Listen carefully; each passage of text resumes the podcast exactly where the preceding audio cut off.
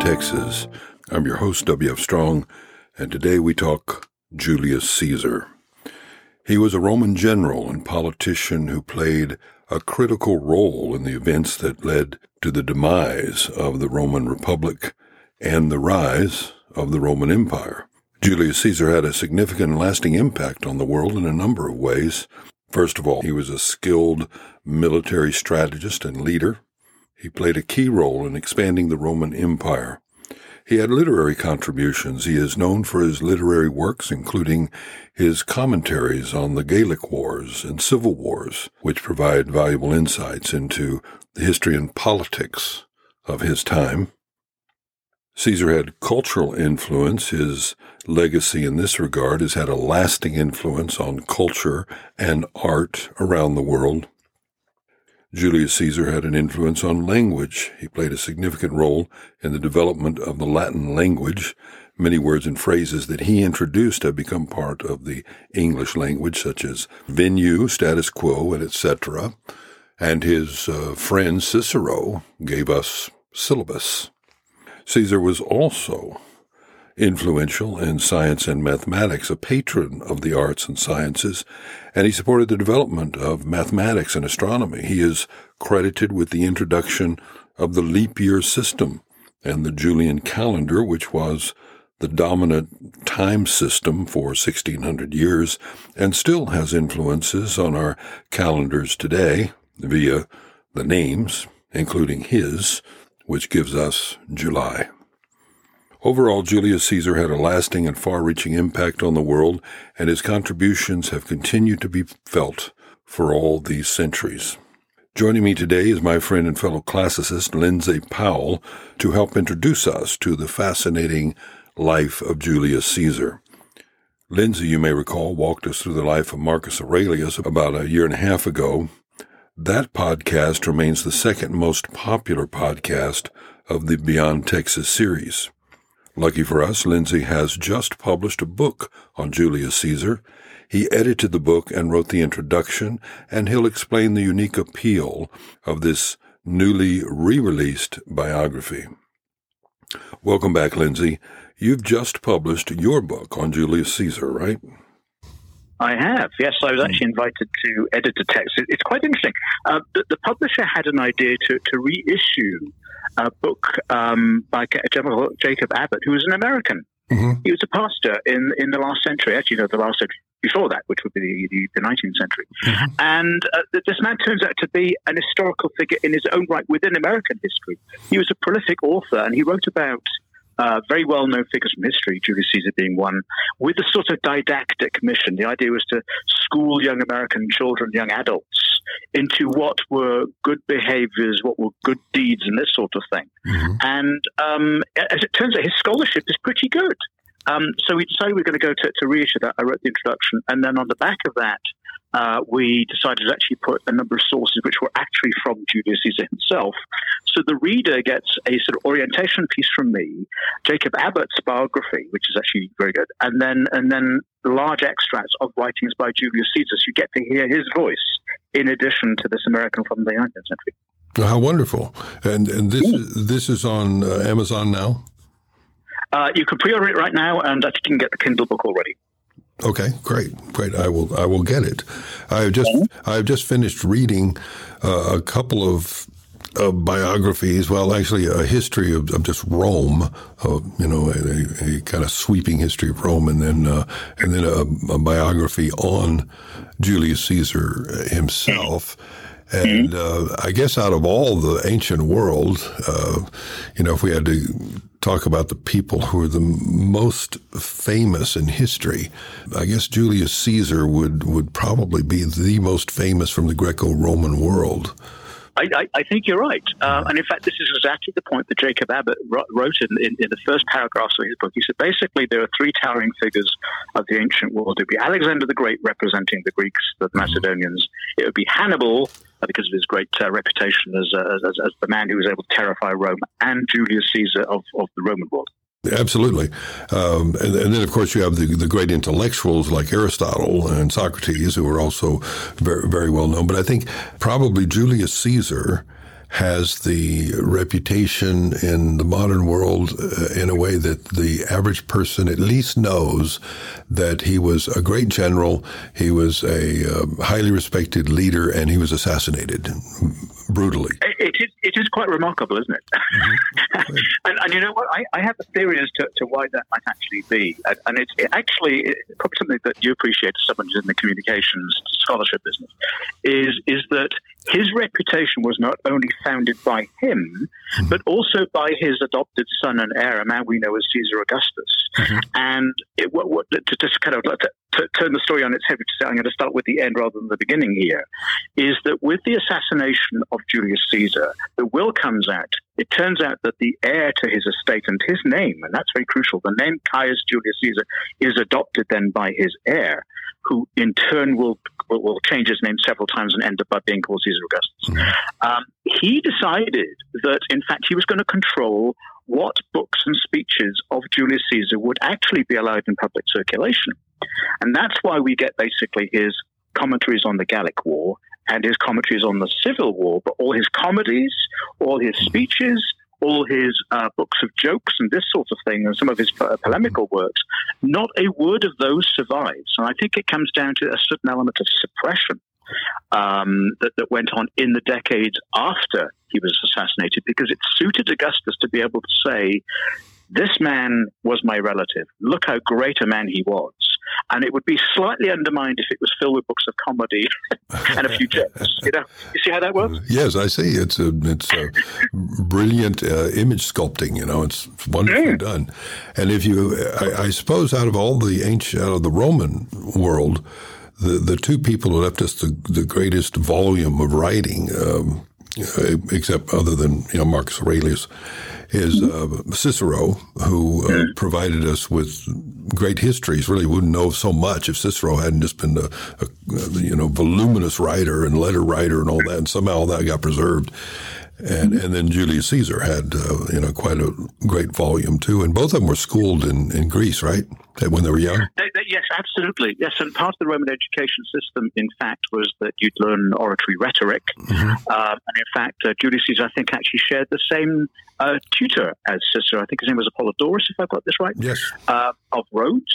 Uh, and in fact, it was quite funny. On the way to Rhodes, he actually got uh, captured by pirates, which is a story we can, we can look at and investigate because it shows the, the early character of this man who becomes this man that we all know now as Julius Caesar, this fearless, very bold sort of uh, character. And um, it, what's interesting about Cicero, particularly, is his letters. That's what makes him very different. He's writing personal letters to friends and colleagues and other people he's trying to basically ingratiate himself with, uh, but they were also curated. And what's very interesting about Cicero um, as an individual, and, and, and he uh, was was uh, a man with an eye on the future. It, it's said that uh, he wrote effectively this: that I'm not so interested in what people of the next couple of years will think of me. It's what the next 500 years will think of me. I think he would be tickled, absolutely tickled that here we are 2,000 years later, not only talking about reading his words. Um, and, and his mission would be fulfilled. And, and Julius Caesar the same, but for the reasons I said earlier, what's being curated on his behalf of his, uh, his basically his military commentaries. So what we get to see with Cicero is this wonderful human being with his hopes and fears, with his prejudices, uh, with his political ambitions, and his manipulative ability. It's very interesting. So he kind of manipulated as far as he could um, Julius Caesar's heir because he thought, I think we can use this man, and then we can just we can then eject him. And he got that bit wrong. This is, yeah, you know, got that wrong. He misunderestimated. He, mis- he misjudged his opponent. He thought just because this man is 1920 and I'm the older guy here, uh, I know what's wise. I know what I can get away. But he'd un- he'd underestimated uh, Octavian uh, Augustus. Yeah, and it's sad that uh, Cicero wanted to save the republic and and then I mean that was his big dream was to save the republic. well, then, uh, well, see, he would claim that he did. He actually said so in 63 BC. He's one of the two consuls. Uh, and the consuls are the most senior magistrates of the Roman Republic, and he exposes, or uh, uh, uh, uh basically, an attempt at a coup d'état is brought to his attention. and he basically assumes that the idea that it's his job to protect the res publica. And ever after that, he, he claims that he was the defender of it. It's his brilliant moment in time. The problem in doing that, however, he actually basically uh, sent a man to and executed a man that hadn't got the fair trial, and you're not allowed to do that. A, a Roman citizen is allowed a time and a day in court. Um, and, and this man basically didn't get it. Uh, so, so in fact, he was hounded by this, and he actually went into exile for a period of time. Uh, in order, there was a, a Roman um, who'd committed an egregious crime, and he was a man of high status, typically a patrician senator, was was not typically flogged or whipped in public. He was allowed to sneak out of town. Uh, nobody was allowed to set, feed him bread, water, or salt. I think, for the conditions, and he had to go far away. Typically, he'd go to Greece, and then when the when the time's right, he might be allowed back. But um, Cicero, because of some good but sometimes bad judgments, found himself on the wrong side of the law. And his claim always, I saved the Republic. Well, and even those uh, the assassins of, uh, Julius Caesar thought they were saving the republic, and all they did was seal forever the the Caesars and the long dictatorships that followed and the funny is, they didn't realize that. No. uh, and, and, what's what's fascinating, I, I, think, is that everybody's heard of uh, uh, Marcus Junius Brutus. They've heard of Cassius Longinus, typically because we've studied the Shakespeare plays. And I think this is what makes this whole character, Julius Caesar, really interesting. If you're an English speaker and you've been to school where you studied Shakespeare, this is how we learn about him. It's not through Roman histories; it's through a 16th century English playwright. Um, and actually, he got he, he, got he got a lot of the character right. I, I think this is one thing. I, I, I, absolutely adore Shakespeare. I was, I was raised on it. Uh, one of my favorite places in the world is Shakespeare's Globe in London, where you can stand in a in a, in a theatre in the round, which is an exact replica of the old uh, Globe Theatre. Um, and it was actually an American, by the way, who had the idea to rebuild it. So once again, credit to Americans for doing this.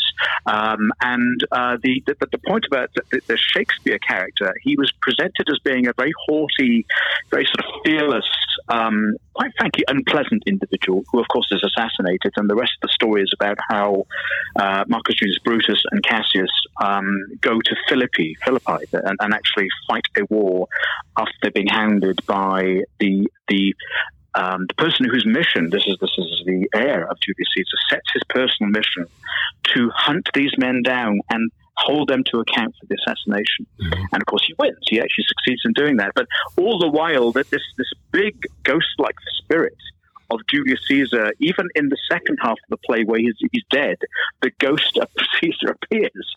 Um, so it's extraordinary in the sense that the ghost of Caesar is still around. He did a great job of building his own image from the time he was very young. He seemed to have a sense of this. It's almost like he lived in our time. He says, I'm going to manipulate uh, public opinion. I'm going to build my image in a way that will give me strength later with the people. I, I, it, it's really interesting, isn't it? I mean, there's something that we, we live in a, a world of media, publicity, and uh, advertising. That there was no such thing in, in Roman days, but but they would have understood the concept. Yes. Um, the, the whole the whole thing. Um, and yeah, so, so to give it some scale, right? So we're talking about Rome in the first century BC. Its population maybe a million people, maybe not. A very large number of those people are made up of slaves, right? So those people have no voice. They're basically the equivalent of cars and washing machines in modern society. What do you think? Like like eighty percent were slaves, sixty percent. Quite possibly, quite I, possibly. I, I, remember, I, remember, reading that they, they once said we should make all the slaves wear uniforms, and then they said, uh, well, that would be a bad idea because then the slaves would realize how many of them there are. Yes, yes. they would say, "Hey, and, and, you know, we're, we're, more than half." well, and, and, this this had real real fear value. But so for example, uh, if you speed forward into Roman history by a couple of decades, uh, in AD 9, which is famous ultimately for the famous disaster at Teutoburg, which, which is a whole different story. We could, we could have a podcast just on that. But the point is that um, the, the, Emperor uh, Augustus has decided they actually want to annex the land on the other side of the Danube, uh, which which we which we know was um, which was, was basically uh, unconquered territory. And in order to raise this army, he went to the cavalry that they had, auxiliaries as they were called, who basically came from the Dalmatian Croatian area of what we now call Europe. It was then called Illyricum. And exactly that happened When these men assembled in order to go on the long, the long ride up the road to get to Danube, they realized how many of them there were. And they actually turned to each other, the, the two leaders, they both named Bato, as it turns out. And they thought, what on earth are we defending the honor of Romans for? We should be defending our honor. and in fact, they thought they actually, they went into rebellion for three years. Illyricum was, in fact, the subject of, of, of, of a rebellion, a very, very serious one. In fact, the Romans deployed an enormous force to actually reduce it. So your point is very, very well made. And it was this really uneasy holding society together in a sense by, by the ears. You know, it was a wolf, right? Um, and and it, it's something that we don't give any thought to because thankfully we don't have slaves in our society. Well, I hope we don't, but, but we don't. Um, and, and, and America's gone through this, this this whole process of trying to reconcile from having a heritage of slavery. But for the Romans, it was a very different relationship. All ancient societies were basically slave owning, and it was totally normal, normal for a household to have multiple slaves doing lots of different specialized tasks. They would be in a, down the streets, they'd be doing shopping for the master of the house, they'd be doing washing, they would be cleaning and sweeping, they would be making the hair and the, polishing the nails and all that sort of stuff of, of, of the lady of the house. So it, it's extraordinary to think that people did that sort of work, and the punishments if you didn't do it could be pretty dreadful. Um, and some, Caesar, of course, as gladiators. And Caesar, I understand, had the reputation for buying particularly beautiful slaves. Well, rich people generally did. uh, and there was a market for um, sort of people who'd come from other countries. So, for example, if you're a, a person of means, um, you would want to have probably someone who was skilled in medicine on your staff, which typically meant you went over to Greece and you, you got a Greek uh, medicus.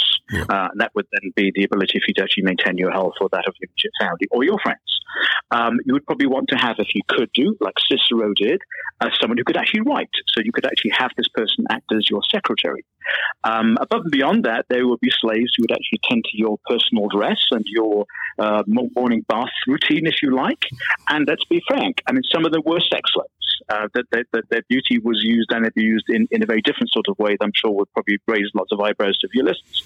Um, but, but, but the Roman and the Greek attitude towards sex and sexuality was very different than ours is today. Mm-hmm. Um, and again, if you overlay on that, that, that the understanding that a slave is basically an appliance, a device, um, and, and, and if you see that, that, the world through those eyes, you can see how you can have that relationship and not have any feelings. Now, flip side of that is a lot of Roman masters actually developed romantic and love interests with their slaves. And in fact, we know there are lots of examples where Romans would actually free the slave woman and actually then marry that woman. So, so the, the one thing that's really quite remarkable about Roman society that, that's different from all other ancient societies is there is a there is a process in law. It's called manumission, which enables a slave person to either save to buy themselves out of these of the, their agreement effectively, and they, they become free, or the master, as a gift, can actually manumit the slave. This process where they, they have a, a wand and so and, and, and they they officially announced to the world in front of witnesses and then is put into book. So that person then becomes what's called a libertus, a freed man or a liberta or a freed woman. And when their children grow up, there's a possibility that they, in fact, can actually qualify for Roman citizenship. So, what's amazing about the Roman society is as it develops over the centuries, more and more of the population are actually from slave origins. Hmm. Um, and it, it, it's absolutely fascinating. This is why, in a sense, Rome can endure for about a thousand years because it reinvents itself constantly. Um, and, and, and it's, it, it's, an, it's a, a, part of the Roman society that we sometimes ignore, that the Romans were actually open to these sorts of ideas, that, uh, that, that injecting new blood into society um, can actually be beneficial. I mean, there are conditions, there are laws that control all of this, not least of which you said the sheer numbers of slaves would have been somewhat of a shock. But, but there was a way for those slaves to actually live in hope that they at some point can be free. So you see how that might change the relationship. Absolutely. You said that uh, when Julius went to Greece uh, as a young man to study, he got he got kidnapped by pirates, and mm. uh, That's a great story because I, I want you to tell that story because I think it's the first time that he realizes that uh, this is the beginning of uh, a beautiful myth of, about me. Well, not not myth in the sense that it's untrue, but uh, in the sense that it's a larger than life story uh, that that puts him in a Herculean model. You know that he, he has done something incredible here. That that, that is just and, and, it is. I mean, that story alone would, would make a great movie. There was a rumor, I think, that a fairly fairly well known director actually was going to make a movie exactly about that scene. I don't know what's happened to it, but um, you've got to remember that, that, we're talking 75 BC here, and, and if we work on the assumption that Julius he was born in 100 BC, and there's some arguments about actually 100, 100 exactly. So he's a 25 year old, right? And and in the Roman political system, he's still a young whippersnapper, right? Mm-hmm. He's still he's still in the very early grades of working through the public, what they call the cursus honorum, which is the, the public service ladder, and, and and you have to actually work through it to a very uh, consistent uh, uh, qualification schedule of age and wealth, and you get voted. So there's competition for these positions, and and it's it's quite possible that you may actually may not succeed. Well, Julius is just working his way up. He's been uh, working with the praetor, the, the, the governor of Asia, which is basically what we now consider to be Turkey.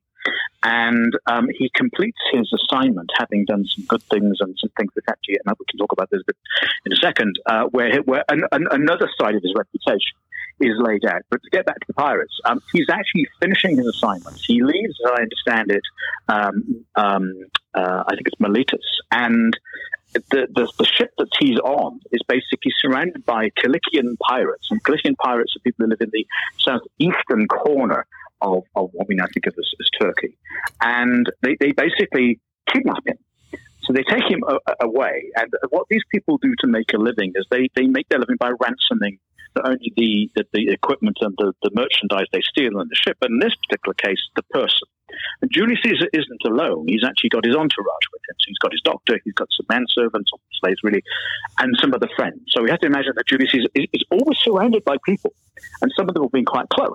So, so this, this is this is another dimension. But you have to imagine these people we think of being solitary. In fact, aren't. They, they, they bring a little kind of a group of uh, close people with them. And the story is that, that so they, they, they, they land on on this island, um, and they say, okay, so we are we're going to have to uh, raise a ransom here. So they used in those days talents, which was a, a weight of silver. And I think they said um, 30 talents. That's what we're going to ask for your release. And he laughs, rolls his eyes, and basically says, You don't know who you're dealing with, my friends. 50. That's what I'm worth. 50 talents. and I calculated it was worth about $760,000. so, you know, modest by today's standards, but a big number by then. And these, these, these pirates who never dealt with an individual who would be so ballsy, should we put it that way, um, said, okay, fine, 50 talents it is, you go and get your money. And he dispatches some of his friends, and they go off and they gradually raise money from these cities along the Turkey, what we think of the Turkish, but then Asian coast. And in the meantime, um, 20 days goes by. He's writing speeches. He's, he's doing what he does. He's just being Julius Caesar. He's reciting things. They, they, they he gets involved in competitions. He, he basically uh, tells these people off. He, he tells them he's the boss, but they're not the people, and they just they just don't understand this man at all. And there comes a point at which he says, "You know what? I'm going to tell you this: is that one day I'm going to come back here, and basically I'm going to execute every single one of you." And they thought he was joking, mm-hmm. so they laughed. And then the agreement is they they find the money, these, these 50 talents. He says, I would like some hostages from your side so we can give them to the, the cities that have actually put the capital up. So at least they, they, they know that it's good good credit credit here. And that the money is released. And then what happens is Julius Caesar is now released. The first thing he does, he goes back to Miletus, raises a fleet. So he goes around the harbor and says, you know, for this sum of money, I need your ship. Can we have it within, within a matter of days? The pirate ships are still floating around in this bay. He basically goes off with his new little fleet, captures the pirates, has them thrown into jail in Pergamum, and then he goes back to the praetor of Asia and says, I want justice here. I want these guys executed. Well, the praetor actually says, hold on, how much money did you get? These guys, 50,000 pounds. So he thinks if he sells these, these, these pirates, that he can make some money for himself. Well, Julius Caesar is mighty cross about this because you think, come on, there's my name here, my reputation. What he then does, he goes behind the praetor's back, actually breaks these people out of jail and crucifies them. Because these people were supposed to be tried and arrested. So he does that. And what what the, the end of the story is effectively that he has he's kind of broken the law in doing that. He's not supposed to do this, but he's established this reputation as basically someone who's totally in command of his own circumstances and is prepared to take on great risks. And what's interesting about the story is the only person it could probably have come from is Julius Caesar. And there are about five or six different sources for this story uh, Plutarch being one of them, and Appian is another. And, and it's interesting when you compare them. I just literally wrote an article this last month about this very thing for Ancient uh, Warfare magazine, in which I'm the news editor. And, and it's very interesting that you can see there are common elements in each of the tellings, but there are subtle little details which one includes and one excludes. And, and what we can see is the young 25 year old Julius Caesar already controlling the narrative. I want to be seen as fearless, fast, and I want to be someone that can negotiate. Um, and you see those sorts of things coming all the way through the rest of his life. So, to your original point, this is this is the self-born publicist in action. He's only twenty-five. yes, and, but how did he uh, publicize this story? Did he write this and then, you know, do like Cicero, just send copies around to people so everyone would know? Uh, how did he reveal the story? Well, again, you see, so you remember our initial conversation, which about what we know Julius Caesar was controlled by his heir, Augustus. Quite likely that he would have written that, that the Romans were kind of into pamphleteering in, in a way, actually, like the, the, colonials were here back in the 18th century. And um, he certainly would have seen the benefit of doing that. But the other thing, he had all of these friends. So there were, first of all, the people that he'd borrowed the money from, mm-hmm. right? Mm-hmm. So these people were totally grateful for him because what was very interesting about this is that Julius Caesar's father, whose name was also Caius Julius Caesar, was in fact the governor himself of Asia at one point. So they already had a relationship with him. And they looked at Julius Caesar and thought, ah, boy, he, he could be, he could represent us in Rome. He could do great things for us. And Julius Caesar did. He actually was very grateful to the Milesians for, for their help and had a sort of special relationship all the way through his professional career with those people, those people would have been too delighted to have actually spread the story because they were associated with the good news. And there's all his friends. So his friends are going back, and people love to tell a good story. and they do. You, you, can imagine how that would work. And he got all his money back. I mean, he, he, he got all his money back. so he paid he the ransom and went back and got his ransom back and arrested the pirates and put them in jail and then crucified them. Not just killed Absolutely. them, but crucified them. No, they, and, and, the reason why they do that, by the way, so crucifixion for, for your listeners is a terrifyingly awful uh, punishment. The, the, the, crucifixion is, is, is designed primarily as a humiliation. Crux is Latin for cross. And it doesn't have to be necessarily a man made cross. You can actually nail a person to a tree trunk. Mm. I mean, it, it, it, it's a pretty awful way. And what you do is you, you hammer nails in, into the wrist and actually into the heel. So, so our normal way is you see the, the cross of Christ with, um, in, with, the, with the nail through the hand. No, they're actually done through the wrist because you've got mm. two bones there and then you've got the muscle and then the actual bone of the hand. And that's a much more secure way of doing it. We know how they were hitched in, in the ankles because one has been found in Israel. Uh, there, there's a heel bone, an ankle bone, with a nail to it. And what oh. we know is into the into the, the, the long member of the of, of, the cross, they would they would uh, basically attach a piece of wood that stuck out. They would put your ankles one either side of it, and then they would bang nails through. Ugh. So the idea is that you're hanging there with your knee, with your knees slightly bent to the left or the right side. You are basically suffocating in mm. agonizing pain. And you try to shift one side or the other to actually relieve the pain, but all you're doing is causing more pain in another part of your body. You bleed to death, you suffocate to death, and it's awful. Um, so this is a punishment reserved basically to people who commit sedition, who are basically what the Romans called um, uh, people who are outlaws. And there's a Roman Latin word called latrocinium, which uh, which effectively is for all of these crimes of sedition, slave rebellion, and these sorts of things. Romans could Roman citizens themselves could not be crucified, so it was non-Romans and basically people of lower status. And pirates were exactly those people. Hmm. Is it true that um, that Rome had no police force?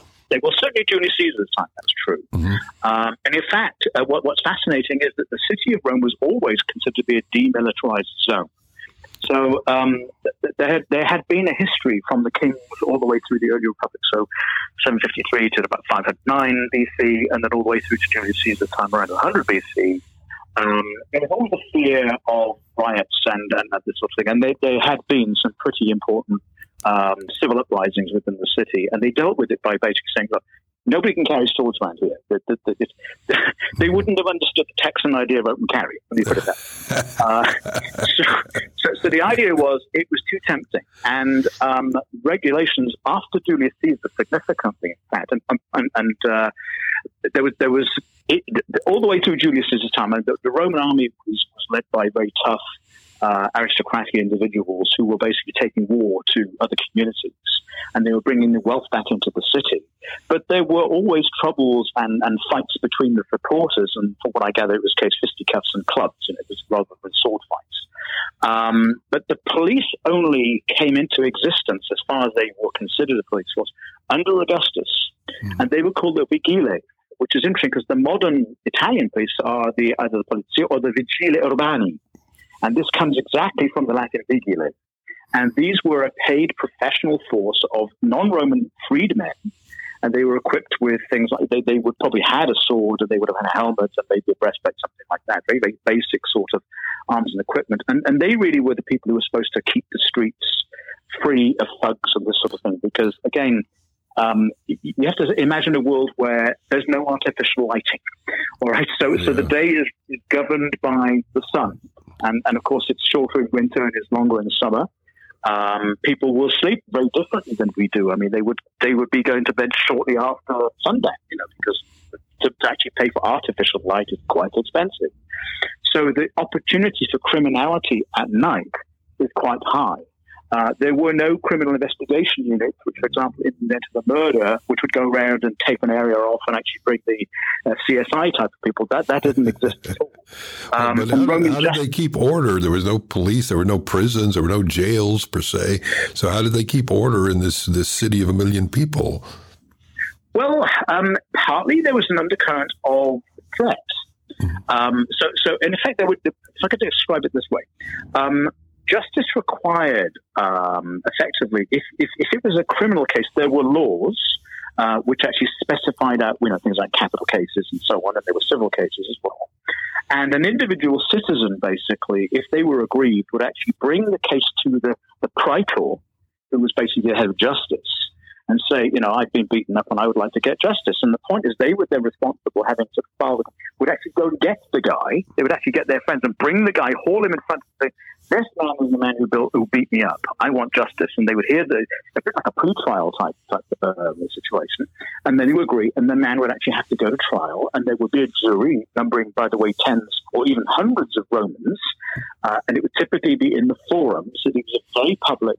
The reason why the Romans had these great big um, church-like basilicas uh, in Rome was that's where the court cases were held.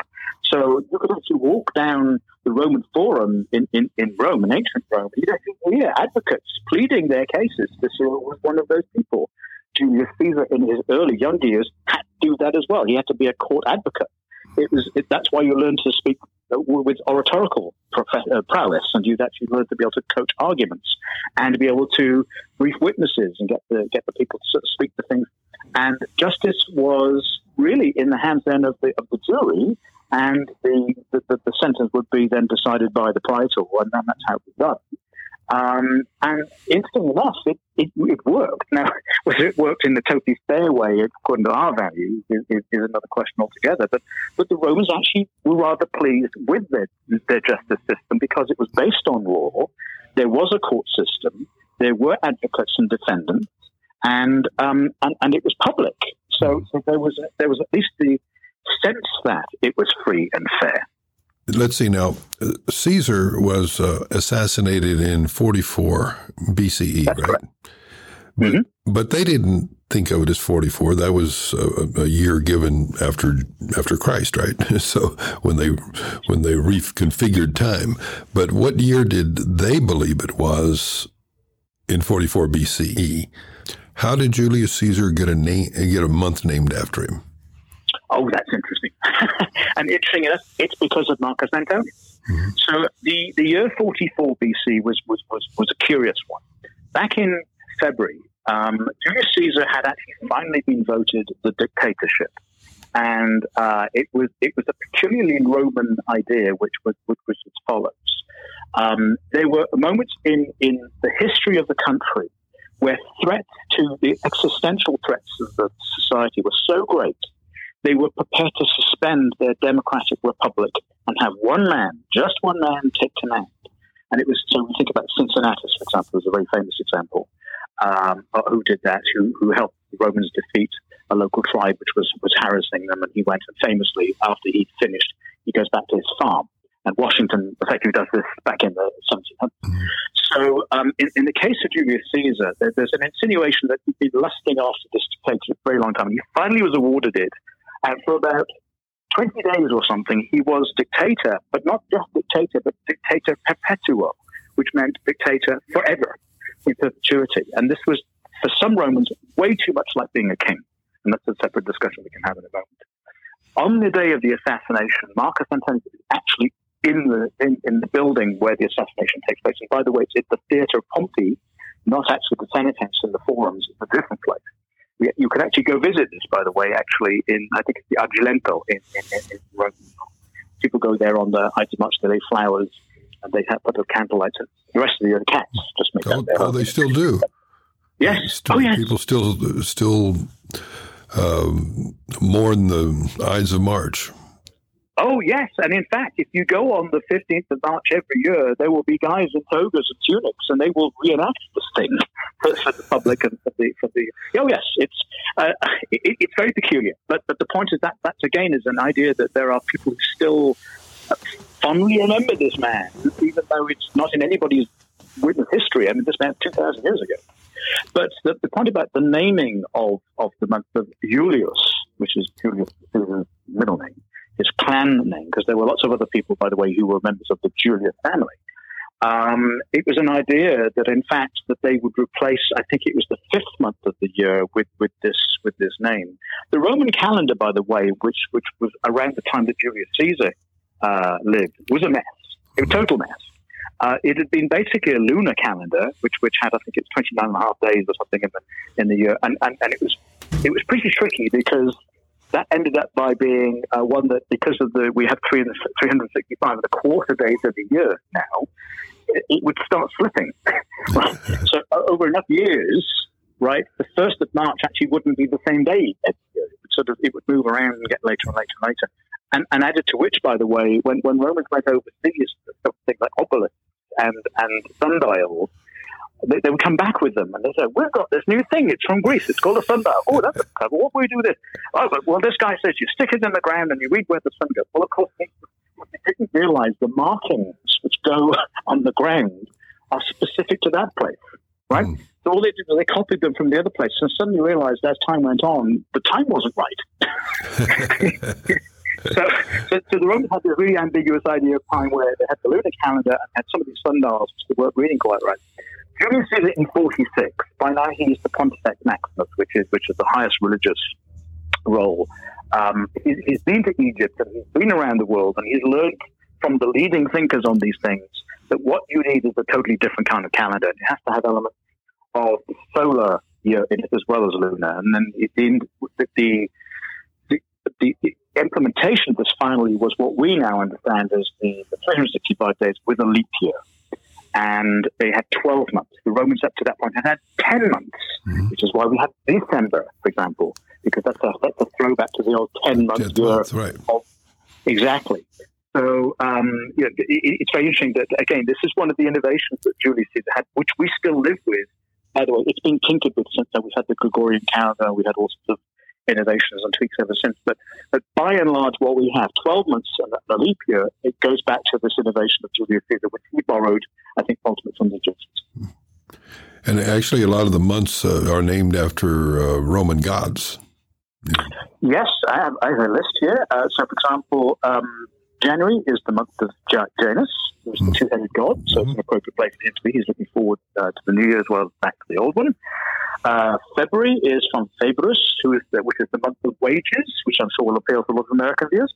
Uh, we have Martius, which of course is the month of Mars, uh, March, Aprilis is actually after Aphrodite, interesting enough, mm-hmm. uh, which has a, an Etruscan connection. Um, then there's Maius, which is of the month of Maia. June uh, is Juno. Mm-hmm. Then uh, Quintilis, which was actually the fifth month of the Roman calendar, is, is now our July. August, interestingly, was originally the month of Sextilis. It was named after Julius Caesar's heir and successor, Augustus um, because that's the year uh, that, that, was that was on the I he was born in. So that was that was how that worked. Um, and then we've got September, which is the seventh month. October is the eighth. Yeah. November 9th, and then December the tenth. But of course, when you insert those those additional months, they sort of move around and they become non. In fact, the Romans had to have a 13th month every so often um, in order to try and kind of adjust this, this whole mess. So, so we have Julius Caesar to thank for trying to give the discipline that we have now, the 12th calendar and believe so the the month of um, July, named after mm-hmm. Julius Caesar, was not something that he named after himself. That no, no, no, no. That, that that's exactly right. It was it was it was actually Mark Antony who, in the weeks after the assassination, I think it's hard for us to kind of put our head around, but right. in a sense, um, some of your listeners will be old enough to remember JFK and the great sense of mourning that went with that event. Mm-hmm. Um, and, I, and I think if you if you inject yourself in, into sort of into the mind of a Roman back on let's say the 16th, 17th, 18th of March, your world has fallen apart. Right, the, the, the, the man that has become effectively the, the, the, the, most prominent figure in Roman Commonwealth society has now elim- been eliminated.